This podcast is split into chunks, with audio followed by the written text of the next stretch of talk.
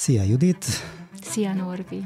Beszélgető társam Makrenóci Nagy Judit, PCC, aki a ICF Magyarországi elnöke volt korábban, 4-5-6 évvel ezelőtt, majd felidézzük, megidézzük azt a kort is, és aki a Corvinus oktatója is, és itt a PTF coaching konferenciáján nagyszerű előadást tartott a coaching etikájáról, egy újfajta etikai modellt is megfogalmazva. Ez így korrekt? Igen, szerintem ja. nagyon jól összefoglaltad, hogy mivel is foglalkozom mostanában. És akkor hadd idézem fel, amikor először találkoztunk, illetve én láttalak téged, akkor nem találkoztunk, az egy ICF konferencián volt, szerintem 5-6 évvel ezelőtt, akkor ICF elnök voltál, és tartottál egy előadást a konferencián, és ilyen bevezető előadás volt, és az első ilyen nagyon meghatározó benyomásom rólad az volt, hogy így nagyon a helyeden vagy. Tehát nagyon választékosan, szabatosan beszéltél, volt benne humor, volt benne content, és így arra gondoltam, hogy wow, tehát, hogy ez így, ez így, ez így aztán valami, hogy ez neked természetes, vagy te ilyenekre nagyon sokat készülsz, vagy így ilyen született előadó vagy? Mm. Hát azt gondolom, hogy természetes is, és nem is. Uh-huh. Mert hogyha egy kötetlen társaságban vagyok, vagy egy ilyen kötetlen helyzetben, akkor, akkor könnyen beszélek, és könnyen osztom meg a véleményemet, meg a gondolataimat, és talán jól is tudok figyelni úgy a másikra. Amikor ilyen előadásra készülök, akkor viszont nagyon sokat készülök rá. És talán arra a konferenciára is. Az egy ilyen 10-15 perces bevezető Igen. beszéd volt, egy köszöntő beszéd volt, és hát elárulom, hogy sokat készültem rá, tehát, tehát nagyon sok időt töltöttem azzal, hogy ebben a rövid időben mit tudok olyat mondani, ami, ami fontos, ami releváns, ami érdekes, ami, ami a témához kapcsolódó, és és sokat készültem rá, és izgulós is vagyok, azt is elárulom neked. Most izgulsz? Most is izgulok, Aha. igen. És igen. ezt te hogy, hogy menedzseled? Tehát ilyenkor nyelsz egy nagyot, vagy nem tudom, valami? Biztos, hogy nyelek is ja, egy aha, nagyot, de aha. hogy ö, inkább figyelek, elkezdek figyelni a környezetemre. Tehát, hmm. hogy például most is figyelek rád, és arra fókuszálok, hogy ö, hogy, hogy is beszélgetünk, amikor, amikor mikrofon nélkül beszélgetünk, hogy milyen az és amikor majd itt ezt nézik, hallgatják emberek, ők honnan fogják észrevenni, hogy most már nem izgulsz? Hú, milyen kócsos kérdés. hát, ez, ez jó kérdés. Talán, talán a testtartásomon, talán a, a beszéd dinamikámon. Milyenebb lesz? A témától függően, Aha. vagy talán lelassulok, vagy fel fogok gyorsulni. Attól hm. függ, hogy így emocionálisan. Tehát, merre, merre visz a beszélgetés minket. Aha, jó. jó. Úgy. Talán, okay. talán így. Jó. Talán a hangom majd le, bemélyül, talán. Aha. Talán nem. Ezt te észre szoktad venni magadon, amikor kócsolsz, hogy mondjuk jön egy új ügyfél, és akkor az mindig egy kicsit izgalmasabb, hogy mi az, amikor te már úgy, na, most már úgy egyenesbe vagyok, úgy? Igen. Uh-huh.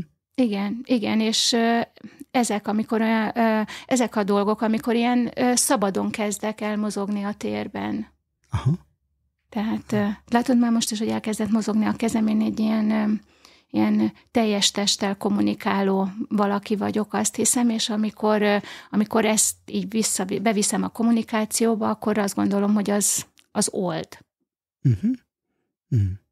Ezzel egyébként te, amikor kócsolsz, hogy vagy? Tehát mennyire foglalkozol? Ez ilyen rossz kérdés, mert valószínűleg erre csak egy jó válasz lenne. Tehát, hogy te hogyan integrálod az ügyfelednek a teljes személyét abban, amikor te kócsolsz? Nagyon figyelek rá. Hm. Figyelem a... Nagyon nem csak arra figyelek, amit mond, hanem figyelem a tekintetét, figyelem a testtartását, figyelem, ahogy veszi a levegőt, figyelem közben azt, ami, ami bennem zajlik, ahogy én veszem a levegőt, figyelem, ahogy, ahogy, ahogy mond valamit, és az hogy szólal meg bennem, hogy hogy hat rám, és, és amikor így jól vagyunk, akkor, akkor az a megélésem, hogy, hogy így együtt, együtt hullámzunk, így megyünk így, így együtt arra, amerre, amerre visz az ő témája. Adj egy pár tippet, hogy ezt hogyan lehet tanítani. Mi itt ugye kócsokat képzünk uh-huh. most már egy ideje, meg mentorálunk, meg stb. És igen, mindig nagyon idegesített, amikor vannak ilyen bornért állítások a coachinggal kapcsolatban, hogy a coach csak kérdez. Tehát, hogy az én univerzumomban nagyon nem csak kérdez a coach. Tehát, hogy ezt, a, amit te így ilyen közös hullámzásnak, vagy nem tudom, valahogy így fogalmaztál meg, meg odafigyelsz az ügyfélre, az ügyfél teljes lényére, hogy az ráthat. Ez hogyan tanítható, vagy hogyan lehet ebben fejlődni? Az, azt gondolom, hogy nagyon sok önreflexióval, tehát, hogy, hogy talán, talán a mi szakmánknak, meg, meg minden olyan szakmának, ami emberekkel foglalkozik, talán ez a belső saját munka a legjobb fejlesztési eszköze vagy módszere talán úgy, hogy, hogy én, én sem csak kérdezek, én, én sokszor oszt, megosztom a reflexióimat. Pont amiatt, mert valahogy az a fantáziám, hogy ilyenkor az történik, amikor, így egy hull, amikor a téma kapcsán így nagyon egy hullámhozra kerülünk, akkor az ő története fut bennem is. És ugye, de más a rendszer. Az ő rendszere az egy más szűrőkön keresztül ö, viszi végig azt az információt, amiről ő beszél, és ugyanaz az információ az én rendszeremen keresztül máshogy fut. És ö, abból én szoktam megosztani, hogy én azt hallom, én most azt érzem, én, én, én azt vettem észre magamon, hogy most ez történt, amikor amikor téged hallgattalak, illetve ahogy én elmondom neki, hogy én most ezt hallottam tőled, és ahogy így visszamondom neki, amit hallottam, hogy visszatükrözöm, abban ahhoz hozzá szoktam néha tenni, hogy és közben bennem mi zajlott.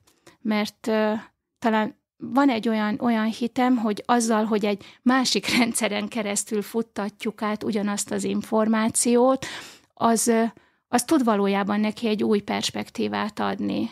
Mm. Hogy, hogy azok a tények, amiket ő, ő tényekként, és ezáltal egy valóságnak érzékel, annak, annak milyen más érzete is lehet. Uh-huh. Van konkrét példád, vagy olyan esettanulmány, ami így eszedbe jut, ahol így tudtál jelen lenni az ügyféllel, és ez valamilyen nagyon nagy változás hozott az ő perspektívájában, életében?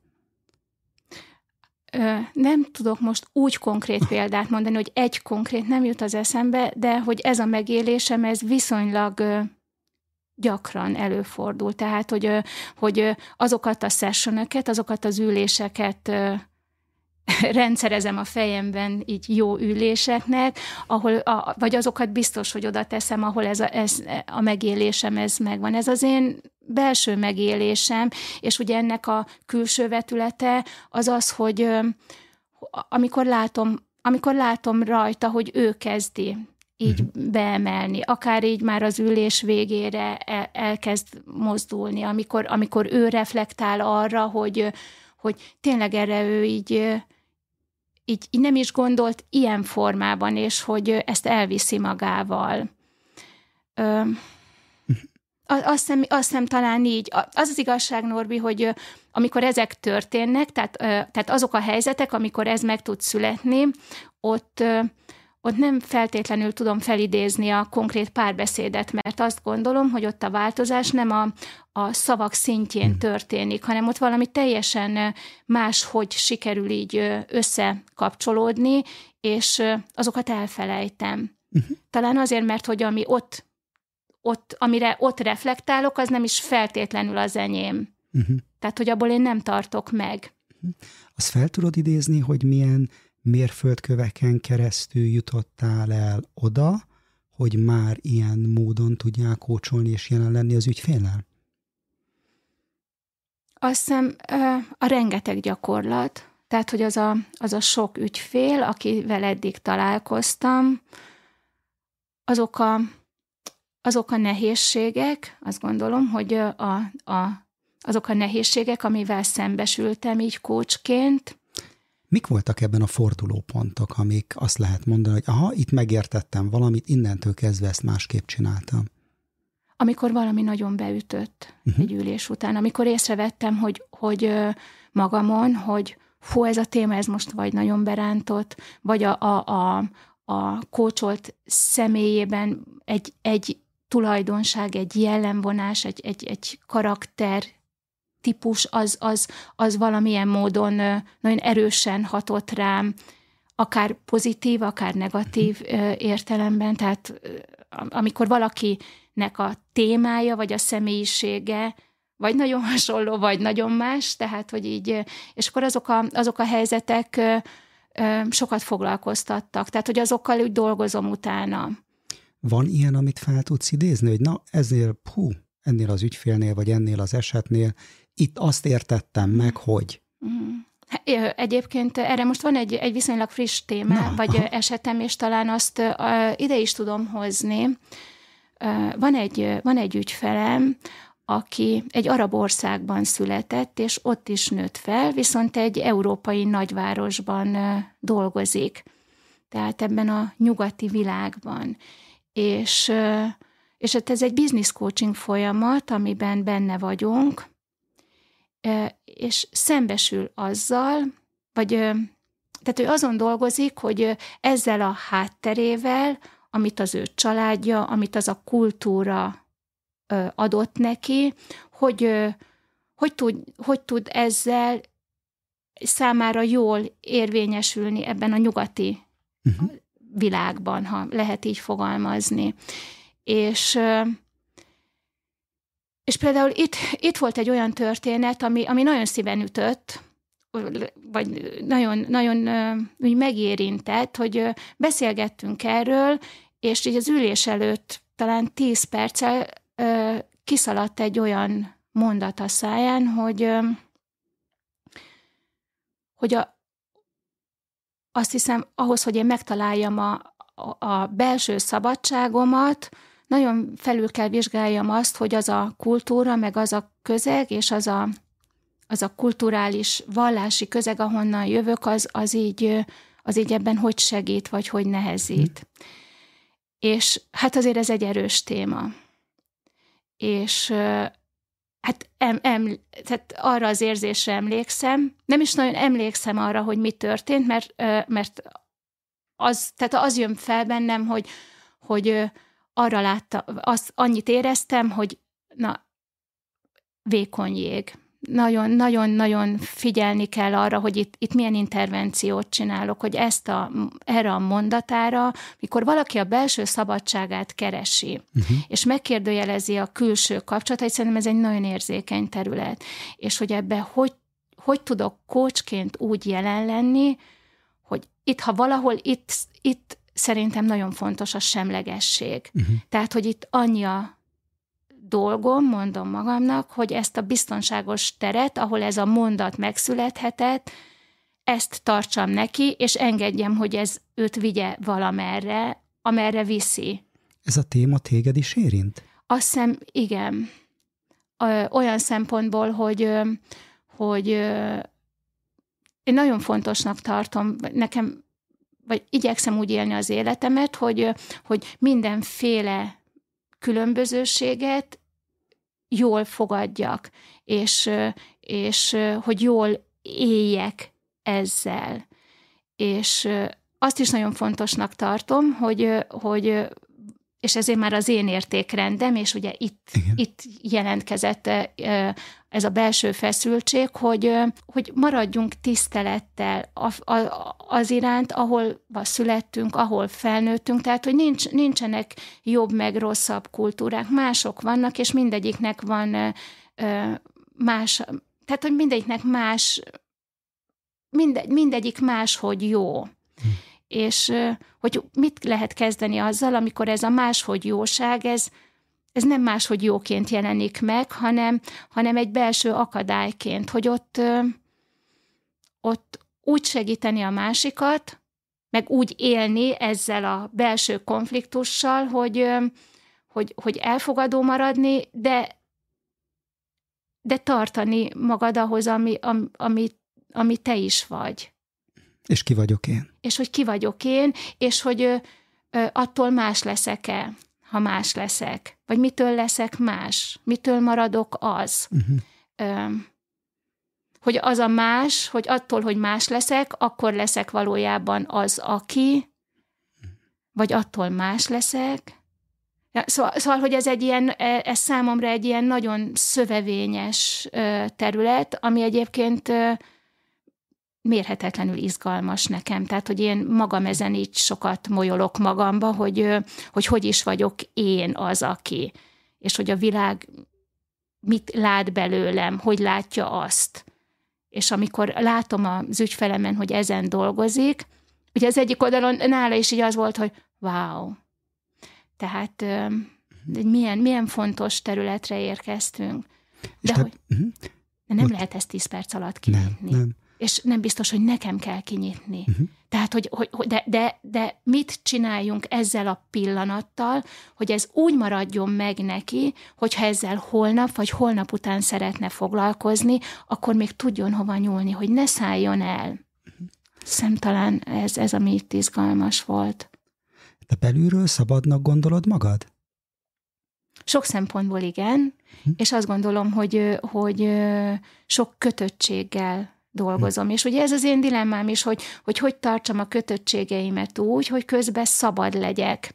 Tehát ez, ez az én, én egyik belső kérdésem, tehát valószínű egyébként már ott is járunk a sűrűjében, hogy amikor másnál is ezt látom, ez számomra egy nagyon izgalmas, bizonyos szempontból ilyen kíváncsivá tesz,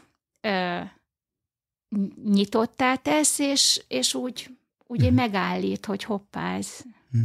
Ez itt egy... Megoszthatom, hogy én hol szembesültem nagyon izgalmas módon a te belső szabadságoddal? Uh-huh.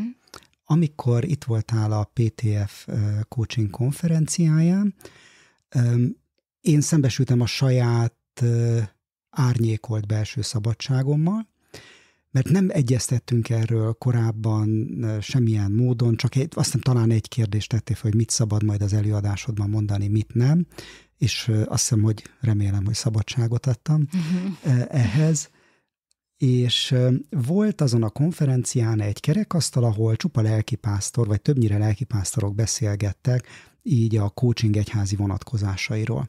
És én időnként szégyenkeztem, mert azt éreztem, hogy egy-két megszólalás az korlátozott, vagy olyan módon van befolyásolva, nem is tudom, az erős szó lenne, hogy egyházpolitikai, de hogy ilyen egyházi ö, dolgokba csomagolva, hogy hát lehet, hogy jó, hogy nem, nem egy teljes nagy nyilvánosság előtt van. És te emlékszem, hogy utána odajöttél, és ilyen nagyon sugárzó arccal mondtad, hogy mennyire jó volt ez a beszélgetés, hogy mennyire érezted itt azt a szeretetet, amivel egyébként ezek az emberek fordulnak a szolgálatuk iránt, meg a, a, az emberek iránt. És hogy az engem alázatra indított, hogy te ezt hallottad ki belőle, és ezt láttad, meg én itt belül túlizgultam valahogy ezt a dolgot. Én akkor a te belső szabadságoddal találkoztam. És akkor most reflektálhatok erre, uh-huh. hogy most mi történik bennem. Igen. Hogy a, amikor ezt a történetet elkezdted mesélni, abban a pillanatban felidéződött bennem az a, az a konferencia és az a kerekasztal beszélgetés, és ugyanez az érzés, amire most így kifuttattad a saját, uh-huh. tehát hogy ezt a történetet, az jött fel bennem, hogy engem lenyűgözött az, és most is ez van bennem, ahogy ezzel a nehéz témával, ugye, nagyon nehéz eseteket kérdeztél. Ja, igen, én voltam a moderátor. Így, igen, te igen, voltál igen, a moderátor. Igen. Én csodáltam a bátorságodat, és azt a, azt a én, én, én láttam benne a bátorságot, és láttam az alázatot, ahogy, ahogy ezeket a kérdéseket így odavitted ebbe a beszélgetésbe, és ahogy összefűzted. Mm. És, és ma is ez van bennem, hogy, hogy az ottani résztvevőknek a reakciójából, hogy igen, láttam, hogy ne, nekem adott egy nagyon nagy megértést, hogy miért nehéz, hogy ezek a kérdések, ezek miért nehezek.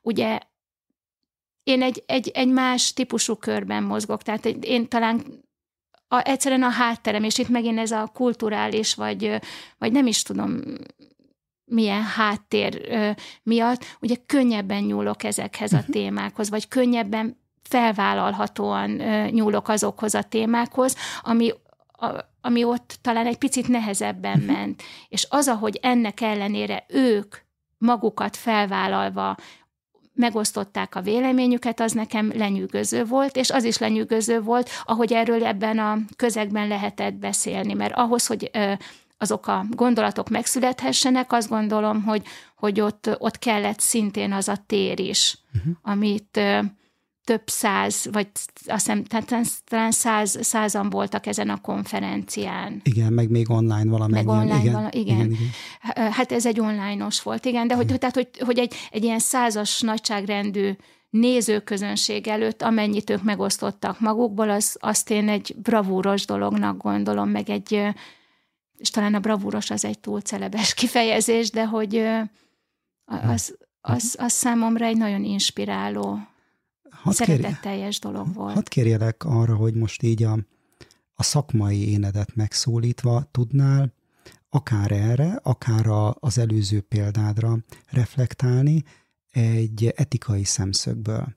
Ugye te nem csak nálunk tartottál erről mm-hmm. előadást, hanem a, az ICF világkonferenciáján Igen. is, a Convergent két évvel ezelőtt talán, és aztán rengeteg helyen, az IMCC-ben, nem tudom, mindenhol vagy sok helyen is mindig egy kicsit csiszolgattad, mindig reszelgetted, finomítottad igen.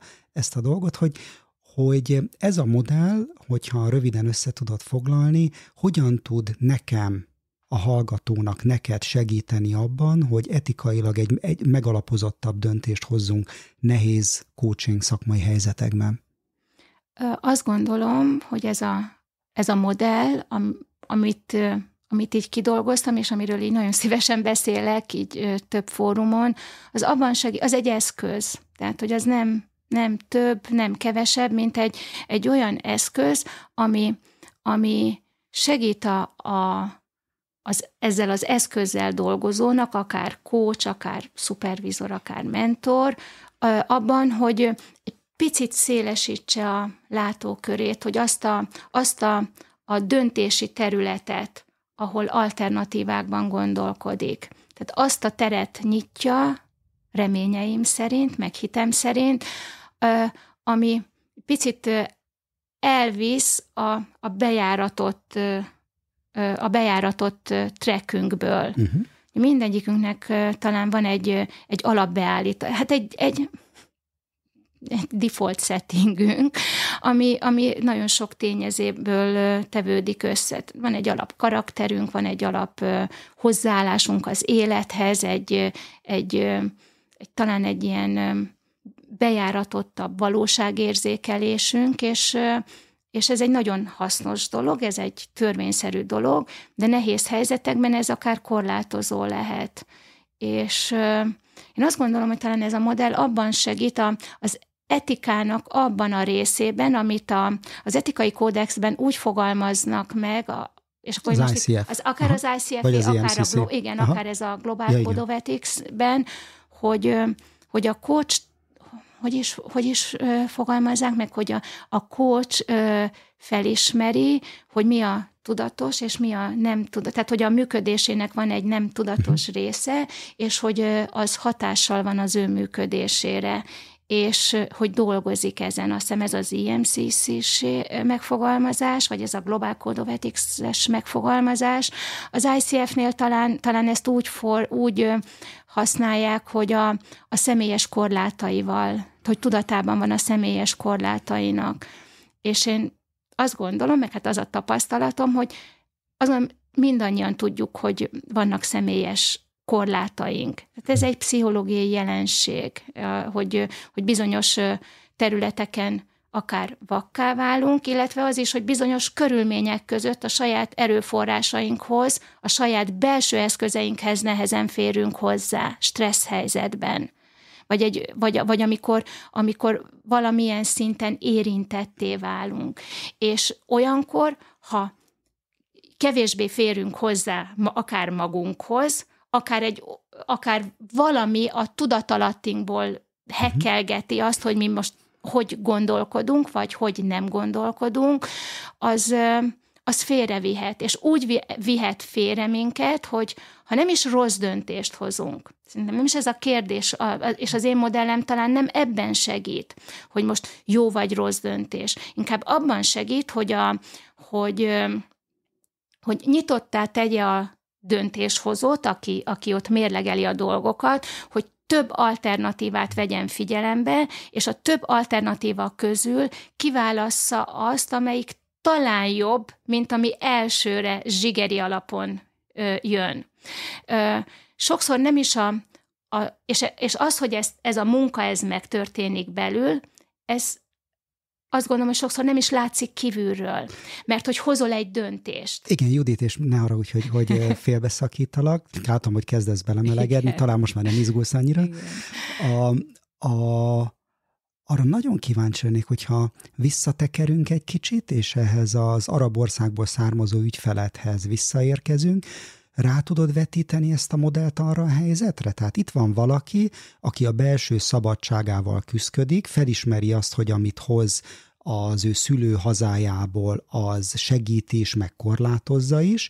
Mi lett volna itt a te zsigeri döntésed esetleg kócsként, hogy mit, hogyan reagálsz, és vagy mondjuk lehet, hogy nem is te, hanem valaki, XY, tehát el is távolíthatjuk ezt tőlünk, és ha átfuttatom magamon ezt a rendszert, mm-hmm. akkor az hogyan tud esetleg más szempontokat behozni? Ö, azt gondolom, hogy itt egyébként jól reagáltam. Aha.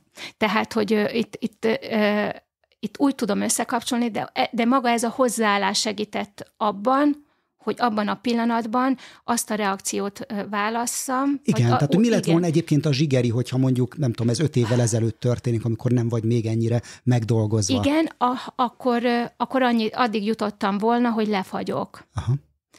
Lefagyok, és vagy, vagy hát talán elkezdek így bizonytalanná válni, amit ugye át, tehát ennek a bizonytalanságát, vagy az ijegység, az megjelenik ott az ülésen, és az bekerül a térbe, ami értelemszerűen blokkolja, ott akkor nem tudom, mi történik. Uh-huh. Tehát, hogy talán ez, tört, ez, ez történt volna, tehát, hogy részemről valószínű ez a, ez a lefagyottság uh-huh. jött volna, hogy megijedek. Ami most történt, és am, amiben talán ez a belső munka, hogy ezzel én ennyit törpölök magamban, ez, ez, ez segített, hogy jött ez a, átfutott rajtam ez a húha. Uh-huh. És akkor jött utána rögtön az öröm, hogy húha. Tehát egy másik narratívája ennek a húhának, hogy hol van ő most. És akkor utána jött, és ezek ilyen, ezek ilyen másodperc töredéke alatt mennek végig bennünk.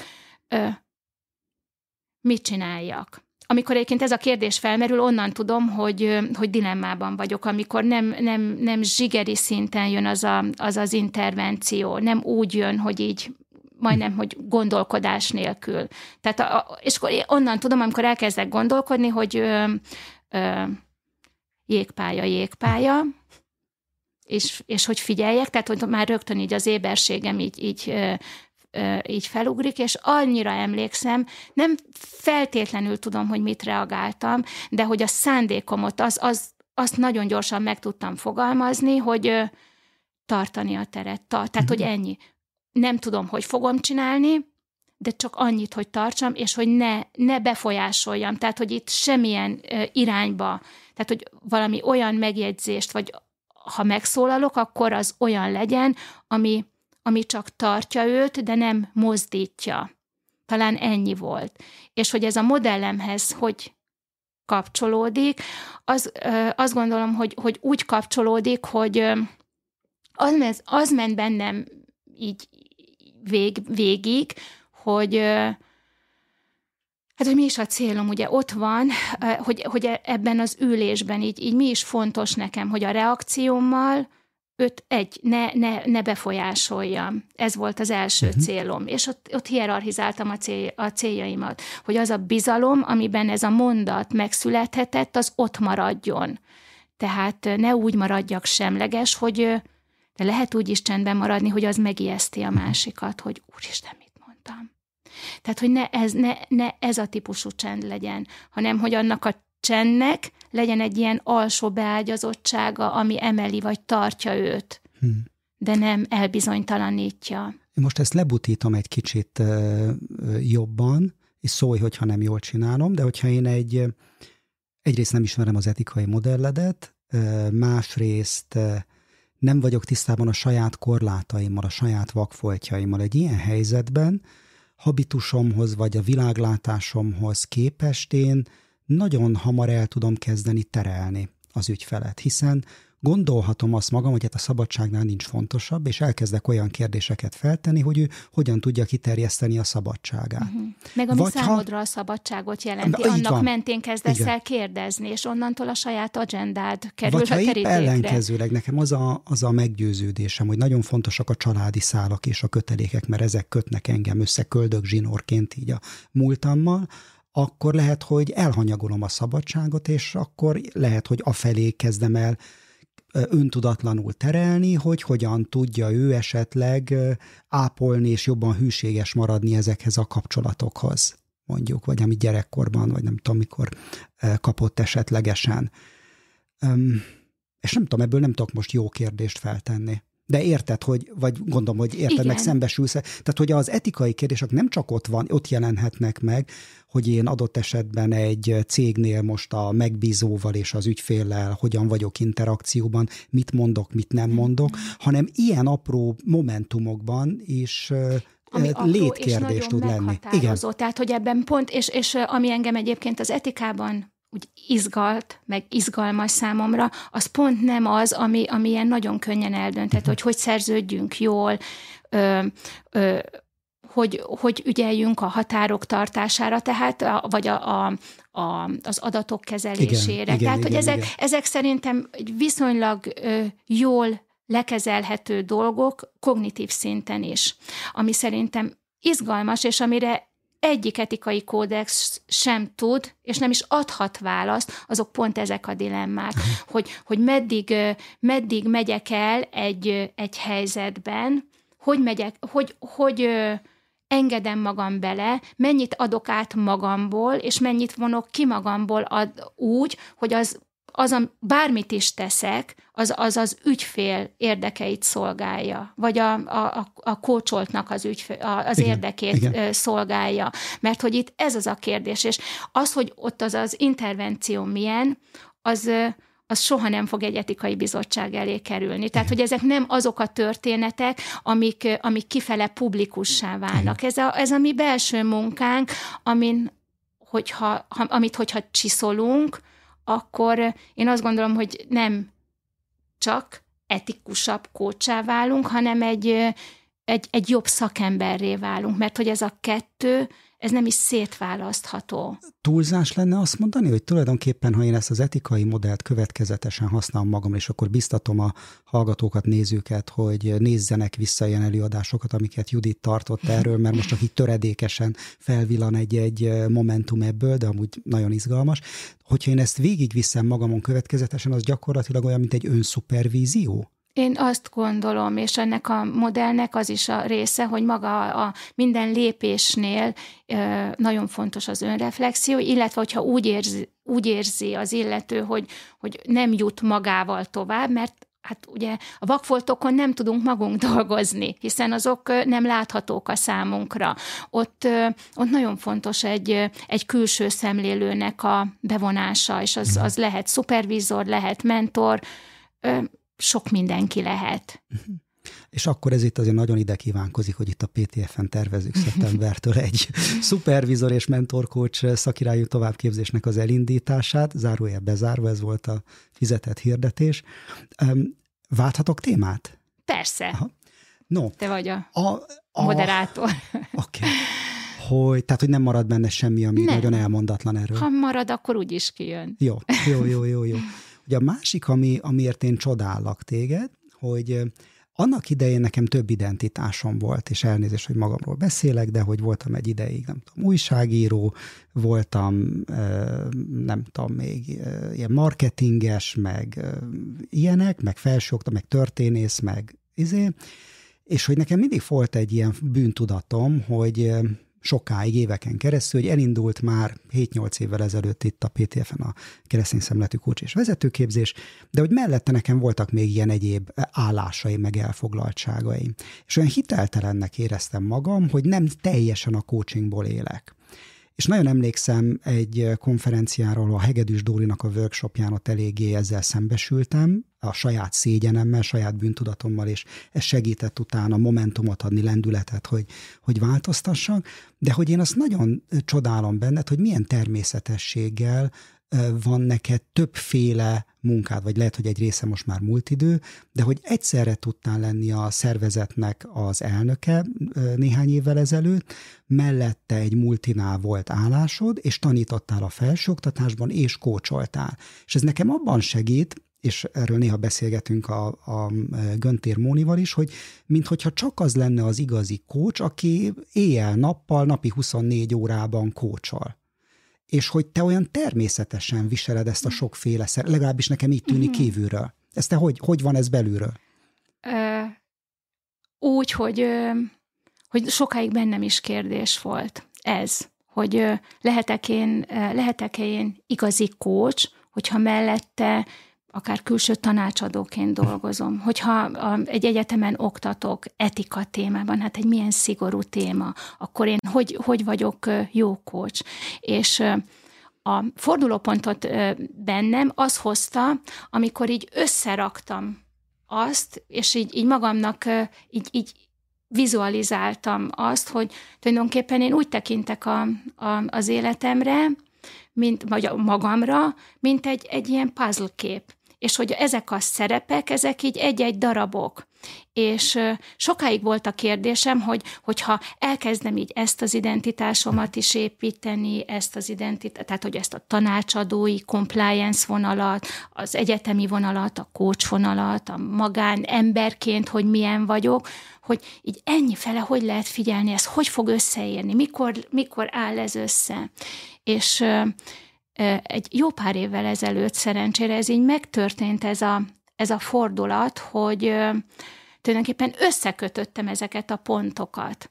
És most azt mondom, hogy amikor, amikor kócsolok, és azért jellemzően én, én business coachingot csinálok, tehát hogy úgy, úgy is definiálom magam, meg a, bár egyébként azt gondolom, és akkor most zárójel kinyitva is utána vagy zárójel bezárva, hogy, hogy nincs igazán értelme a business coaching, life coachingon, hiszen a személyen dolgozunk, és ami itt megjelenik, az megjelenik ott is, de zárójel bezárva, de Milyen azért a, ahogy, ahogy bekerülnek hozzám az ügyfelek, az jellemzően ez, az, ez a munkavonal, és, és ott megszületett egy ilyen, ilyen felismerés bennem, hogy amikor én az emberekkel dolgozom, akkor ott a dilemmáikkal, tehát egy vezetői szinten az ő elakadásaikkal, az ő kérdéseikkel foglalkozom. Ez a legkevesebb szer valamilyen kompetencia hiány, hogy mm. prezentálhatok jobban, hogy kommunikálhatok asszertívebben. Tehát, hogyha ez jön a induló kérdésként, és akkor is érdemes ott egy más szinten erre ránézni.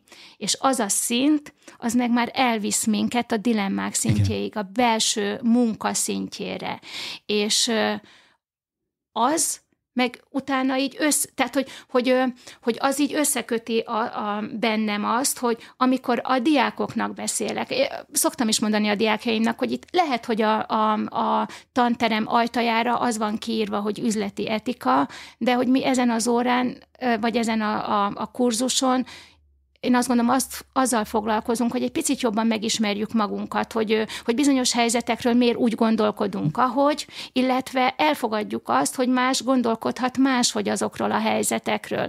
És akkor ezt így etika címszó alatt tesszük, és egy üzleti kontextusban, tehát hogy bizniszkézeken keresztül dolgozunk ezeken a témákon, de alapvetően magunkon dolgozunk. Itt, itt meg volt az első kapocs.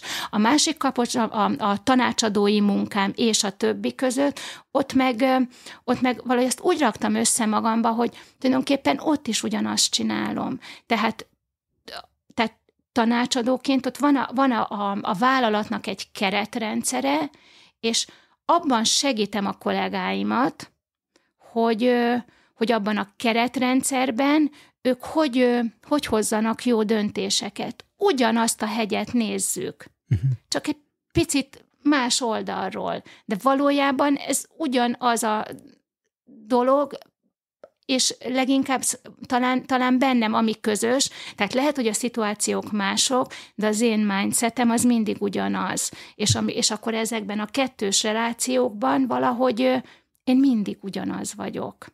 Uh-huh. Ez nagyon-nagyon tetszik, és megkísértett a gondolat, hogy legyen ez a végszó, de nem. Nem, nem, nem, nem úszod meg ennyivel. Amit még szóba szerettem volna hozni, az az, hogy sokat sportolsz túrázol is, de emlékszem arra, hogy korábban, amikor egyeztettünk időpontokat, nem, nem, akkor én edzésen vagyok, izé, hogy ez, ez hogy áll össze neked ez a wholeness, vagy nem is tudom, így az, az ilyen nagyon nem lenne jó ez a munka magánélet, hanem hogy mit, ez, talán ez a jó kérdés, hogy mit ad neked a sport, amitől te igazán Krenóci Nagy Judit vagy, és hol, hol jelenik meg ez a hozzáadott érték adott esetben a munkádban? Na, a, hú, igen, na ez nagyon jó kérdés, mert hogy nagyon, nagyon fontosnak tartom ezt a részét az életemnek, és a túrázás, azzal kezdted, ugye az, ami, ami egy viszonylag új dolog az én életemben, az egy pár évvel ezelőtt került így be a, hát most mondanám talán, hogy a mindennapjaimba, de hogy így az, az életembe, és, és abban segít a túrázás, hogy hogy, hogy úgy ki, ki, tud, ki tud vinni ebből a, a mindennapokból, tehát hogy a, a, a mindennapoknak a monotonitásából, Ráadásul a túrázással, meg a sporttal kapcsolatban is van egy olyan élményem, én nem nagyon tudok meditálni, nagyon pörögnek a gondolataim, és ezért nálam az nem működik, hogy én leülök, és akkor úgy lélegzem, és befele figyelek. Uh-huh. Viszont azt észrevettem, hogy amikor mondjuk, mondjuk a, akár a hegyekben túrázom, és felveszek egy, egy bizonyos tempót, tehát nem megyek túl lassan, nem megyek túl gyorsan, de van egy ritmusa a lépteimnek, akkor egy ilyen, ilyen, ilyen nagyon érdekes tudatállapotba kerülök. Hm. Tehát, hogy valahogy ott kikapcsol az elmém, és ott valahogy, ugye főleg a hegyvidéken kell figyelni arra is, hogy hova lépsz, hogy mit csinálsz, tehát kell figyelni a környezetre, és, és valahogy a gondolataimat akkor valahogy ott úgy magam mögött hagyom, és figyelek így magamra, de más szinten, nem itt fönn, hanem valahol, valahol itt figyelek. És ennek az élménye ez ilyen addiktívvá tett, hogy őszinte legyek. Tehát, hogy ezért, ezért is van az, hogy pár évvel ezelőtt volt, hogy elmentem a, a, az Alpokadria túrára, és Hát először, először úgy indultam, hogy egyedül akartam menni, mert hogy tényleg magammal szerettem volna lenni, de hát egy, a, az egyik gyerekkori nagyon jó barátnőm, ő mondta, hogy hát Judit, ne csináld már, hát nem tudsz tájékozódni, hát elmész egy is egy magas hegységbe egyedül, hát nem is túráztál itthon, tehát hogy ezt hogy szeretnéd, legalább az elejére hadd menjek el veled, és akkor ígérem, nem szólok hozzád, csak menjünk már együtt, és akkor utána magadra hagylak. És akkor így indult az egész, és, és akkor az első évet azt így is csináltam meg, hogy az elejét így vele, utána egyedül, és utána a, a, a végére megérkezett a férjem, és akkor utána mentünk tovább közösen, és utána viszont a következő évektől meg már együtt megyünk. De ugyanez az élmény, ez megvan. És most egy picit így elkanyarodtam azt hiszem így a kérdéstől, de talán, talán így visszafűzve így ehhez, tehát hogy, hogy a, a, hogy fontos ez a túrázás, és egyébként a mozgás az életemben. Azért fontos, mert én azt látom, hogy nekem, nekem az, a, tehát hogy a, az, hogy fizikailag teszek magamért, az segít abban, hogy szellemileg is friss maradjak. Tehát az nekem egy, egy ilyen felfrissülés, egy pihenő idő. Fizikailag nem, mert elfáradok, mint a kutya, de, hogy, de, de a szellemem akkor szabad és akkor, akkor regenerálódik. Azt is észrevettem, hogy sokkal jobban bírom a terhelést, ami, ha, mhm. ha a mozgás ott marad rendszeresen az életemben. Ráadásul a, a túrázás, vagy ez az intenzívebb séta, ez meg ez meg nálam azt hiszem így a meditációnak, tehát talán ezt a aktív meditációnak hívják. Uh-huh. Talán, talán ez az a forma, és én ezt fedeztem fel magamnak, ez meg egy addiktív dolog. Tehát, hogy új emberként megyek vissza, tehát akár hány kört megyek, és a mai napig egyébként, ha így nekiindulok, akkor azért ott leszoktam gyalogolni sokszor ilyen 6, 8, 10, 12 kilométert, és, és hogyha azt a környéken teszem, akkor azt, azt ilyen egy szuszra teszem. Uh-huh. Tehát így elindulok, és akkor ilyen egy levegővel azt így legyaloglom, és, és máshogy, máshogy kerülök akkor haza. Krenóc Judit, nagyon köszönöm. Köszönöm szépen. Örülök, hogy itt, itt lehettem, és köszönöm a lehetőséget.